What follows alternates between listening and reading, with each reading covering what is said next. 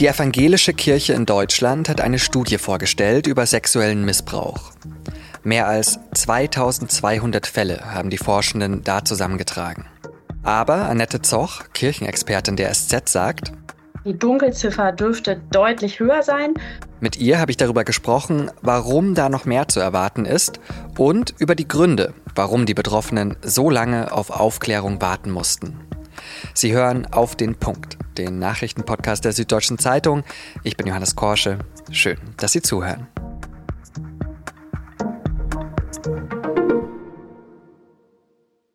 Die amtierende Ratsvorsitzende der Evangelischen Kirche in Deutschland, Kirsten Vers, hat am Donnerstag deutliche Worte gefunden zu den Missbrauchsfällen in der evangelischen Kirche.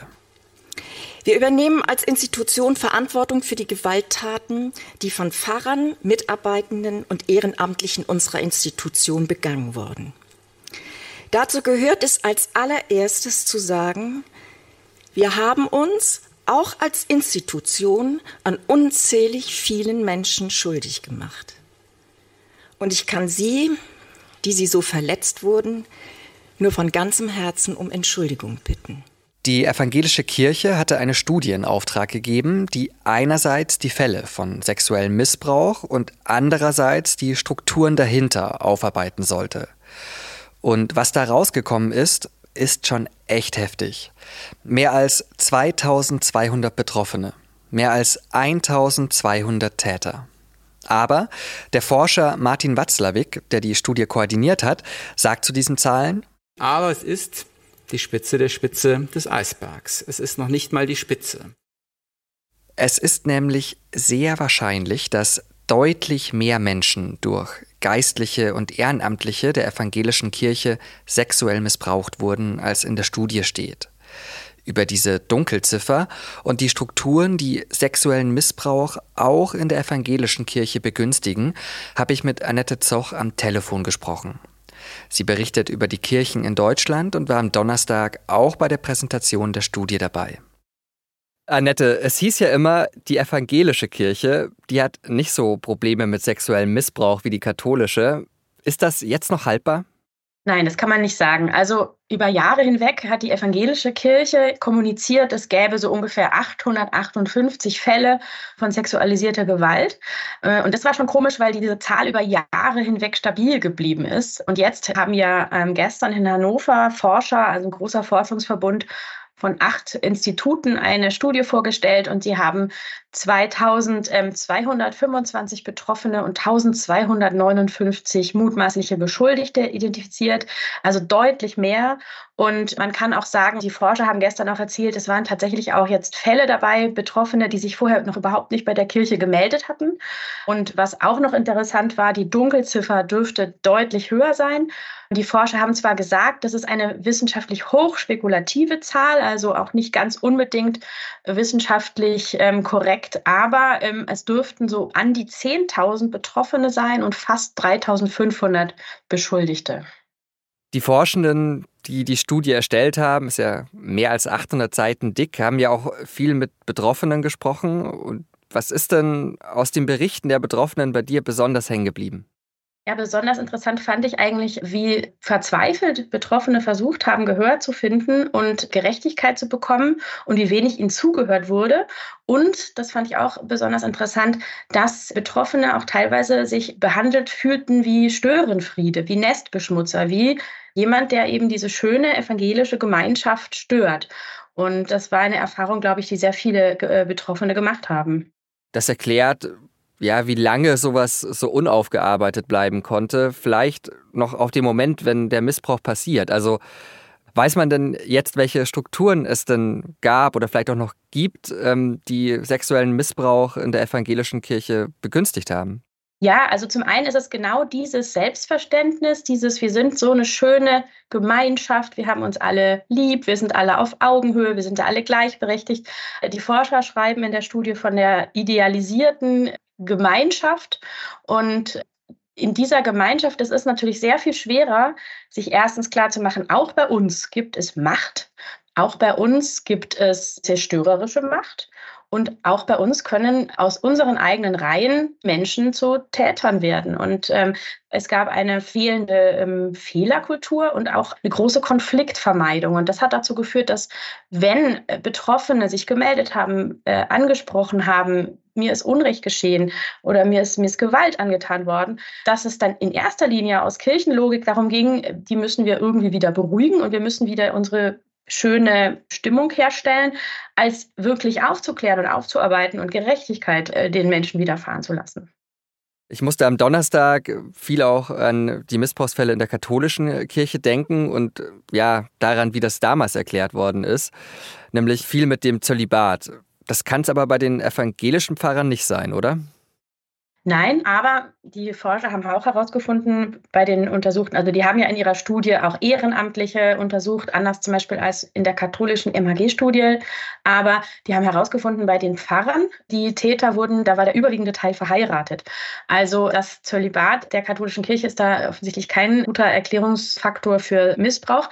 Und man kann sagen, am Ende ist es Pastoralmacht, also in der katholischen Kirche ist der Priester ja durch die Weihe irgendwie besonders, ein besonderes Wesen, ein hervorgehobener Mann und er hat eine besondere geistliche Autorität. Und aber analog hat auch der evangelische Pastor eine besondere geistliche Autorität. Und wenn wir davon ausgehen, Glaube ist was zutiefst Persönliches und Menschen, die sich in Seelsorge an Priester oder Pfarrer wenden, auch Kinder, auch Jugendliche, sind in diesen Situationen total verletzlich weil der Pastor ja eine besondere Autorität ist, also auch eine geistliche Autorität. Der verkündet ja das Wort Gottes. Und, und das ist ein Gefahrenraum, das muss man wissen. Täter können diese besondere Beziehung in so einer Seelsorge oder auch in dieser Funktion Pastor und Konfirmand zum Beispiel oder Priester, Ministrant, können es einfach missbrauchen. Und da ist eine besondere Gefahr für sexuellen Missbrauch. Dann schauen wir noch auf die Reaktionen, die die Studie hervorgerufen hat. Die amtierende Ratsvorsitzende der Evangelischen Kirche in Deutschland, äh, Kirsten Vers, hat gesagt, die Kirche übernehme die Verantwortung dafür. Arbeitet die evangelische Kirche ihre Missbrauchsfälle denn besser auf als die katholische? Nee, das kann man nicht sagen. Also ich fände es jetzt auch falsch, einen Wettbewerb auszurufen hier zwischen den Konfessionen. Aber man muss schon sagen, in der katholischen Kirche, auch wenn dort vieles immer noch im Argen liegt, aber die katholische Kirche hat seit längerem einheitliche Standards für die Aufarbeitung. Und in der evangelischen Kirche, das hat ja die Studie auch gezeigt, ist es total unterschiedlich von Landeskirche zu Landeskirche, wo Betroffene verortet sind die können Glück haben oder Pech haben. Und wie man aus der Studie erfahren hat, hat die Kirche, ging es ihr eher darum, die Fälle abzuarbeiten, statt aufzuarbeiten. Und das hat unter anderem zum Beispiel dazu geführt, dass sie nicht geguckt haben, wenn jetzt ein Betroffener sich gemeldet hat und gesagt hat, in meinem Heim wurde ich missbraucht, dann ist die Kirche nicht proaktiv auf das Heim zugegangen und hat gesagt, oder die Diakonie zum Beispiel jetzt, oder hat gesagt, gibt es hier noch weitere Fälle, gibt es noch weitere Opfer, sondern man hat halt einen Haken hintergemacht und hat ähm, dann nicht weiter aufgearbeitet und dadurch möglicherweise auch äh, zugelassen, dass Täter weiter aktiv waren. Hinzu kommt ja auch, dass in viele Personalakten gar nicht reingeschaut worden ist, sondern nur in Disziplinarakten, also wo schon klar war, dass da was passiert ist. Also wie schätzt du das ein? Wird denn da noch mehr kommen? Da ist jetzt die Frage, die Landeskirchen müssen ja erstmal die Akten überhaupt liefern, weil das war ja die, einer der Kernkritikpunkte bei der Vorstellung der Studie, 19 von 20 Landeskirchen haben anders als die Forscher das gefordert hatten und als es vereinbart war, keine Personalakten geliefert, sondern die haben nur Disziplinarakten geliefert, wie du schon gesagt hast, also Akten wo, von Fällen, die ohnehin bekannt waren. Und natürlich muss man eigentlich diese Personalakten jetzt systematisch durchgucken. Das war ja ursprünglich eigentlich Ziel gewesen. Also ich gehe davon aus, dass da noch mehr kommen wird. Eine Landeskirche hat alle Akten geliefert. Und da haben die Forscher herausgefunden, dass sie 60 Prozent der Täter und 75 Prozent der Betroffenen in den Disziplinarakten nicht gefunden haben. Das heißt, die sind einfach, die blieben versteckt. Das kann man sich ausrechnen, dass das dann noch mehr Fälle geben muss. Dann hätte ich zum Abschluss noch eine Frage, weil gerade wenn man das jetzt im Hinterkopf hat, warum überlässt man denn die Aufarbeitung den Kirchen selbst? Also wäre es nicht besser, die Polizei und die Staatsanwaltschaft arbeiten das dann auf? Ja, natürlich, auf jeden Fall. Also die staatlichen Gesetze gelten natürlich auch für die Kirchen und Straftaten müssen angezeigt werden. Das ist keine Frage.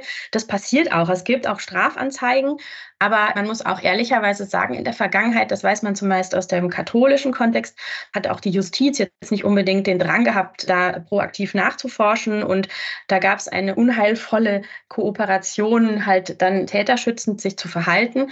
Also es hat sich geändert. Also inzwischen guckt auch die Justiz sehr viel schärfer hin.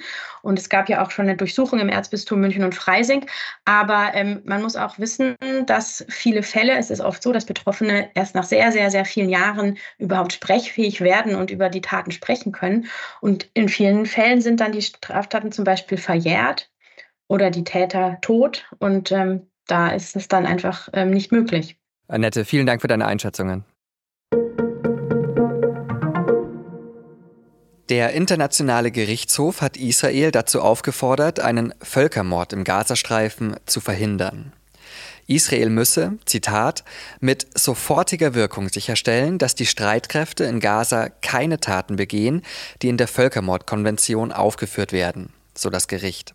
Einen Monat hat Israel jetzt Zeit, um konkrete Maßnahmen zum Schutz der palästinensischen Bevölkerung umzusetzen. Und das Gericht fordert von der Hamas die sofortige und bedingungslose Freilassung der mehr als 100 Geiseln, die noch immer von der Hamas festgehalten werden. Die Entscheidung des Gerichts geht auf eine Initiative von Südafrika zurück, die ein sofortiges Ende der Kämpfe in Gaza gefordert hatte. Dieser Forderung hat sich das Gericht allerdings nicht angeschlossen. Mehr zu den Hintergründen der Anklage können Sie in der damaligen Folge von Auf den Punkt hören. Link dazu in den Show Notes. Und noch ein kurzer Blick in die Welt des Sports. Jürgen Klopp wird als Teamchef beim FC Liverpool zum Saisonende aufhören. In einem Video begründet er diesen Schritt damit, dass ihm die Energie ausgehe. Klopp war seit 2015 bei dem englischen Club und hat den Verein zurück in die absolute Spitze geführt. Unter anderem hat er in dieser Zeit 2019 die Champions League und 2020 die englische Meisterschaft gewonnen.